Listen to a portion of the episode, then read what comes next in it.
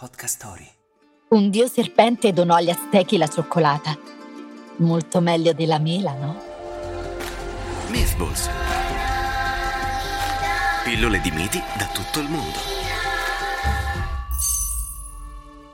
Colorito pallido e lunga barba variopinta. Ecco l'identikit del dio Quetzalcoatl, il serpente piumato. Ricercato vivo o morto per il furto del più prezioso tesoro degli dei, l'albero del cacao. Le divinità setacciarono la terra e scoprirono che aveva consegnato la refurtiva agli uomini, svelando loro i segreti per realizzare la cioccolata. Ma purtroppo, si sa, a far del bene agli asini si ricevono solo calci.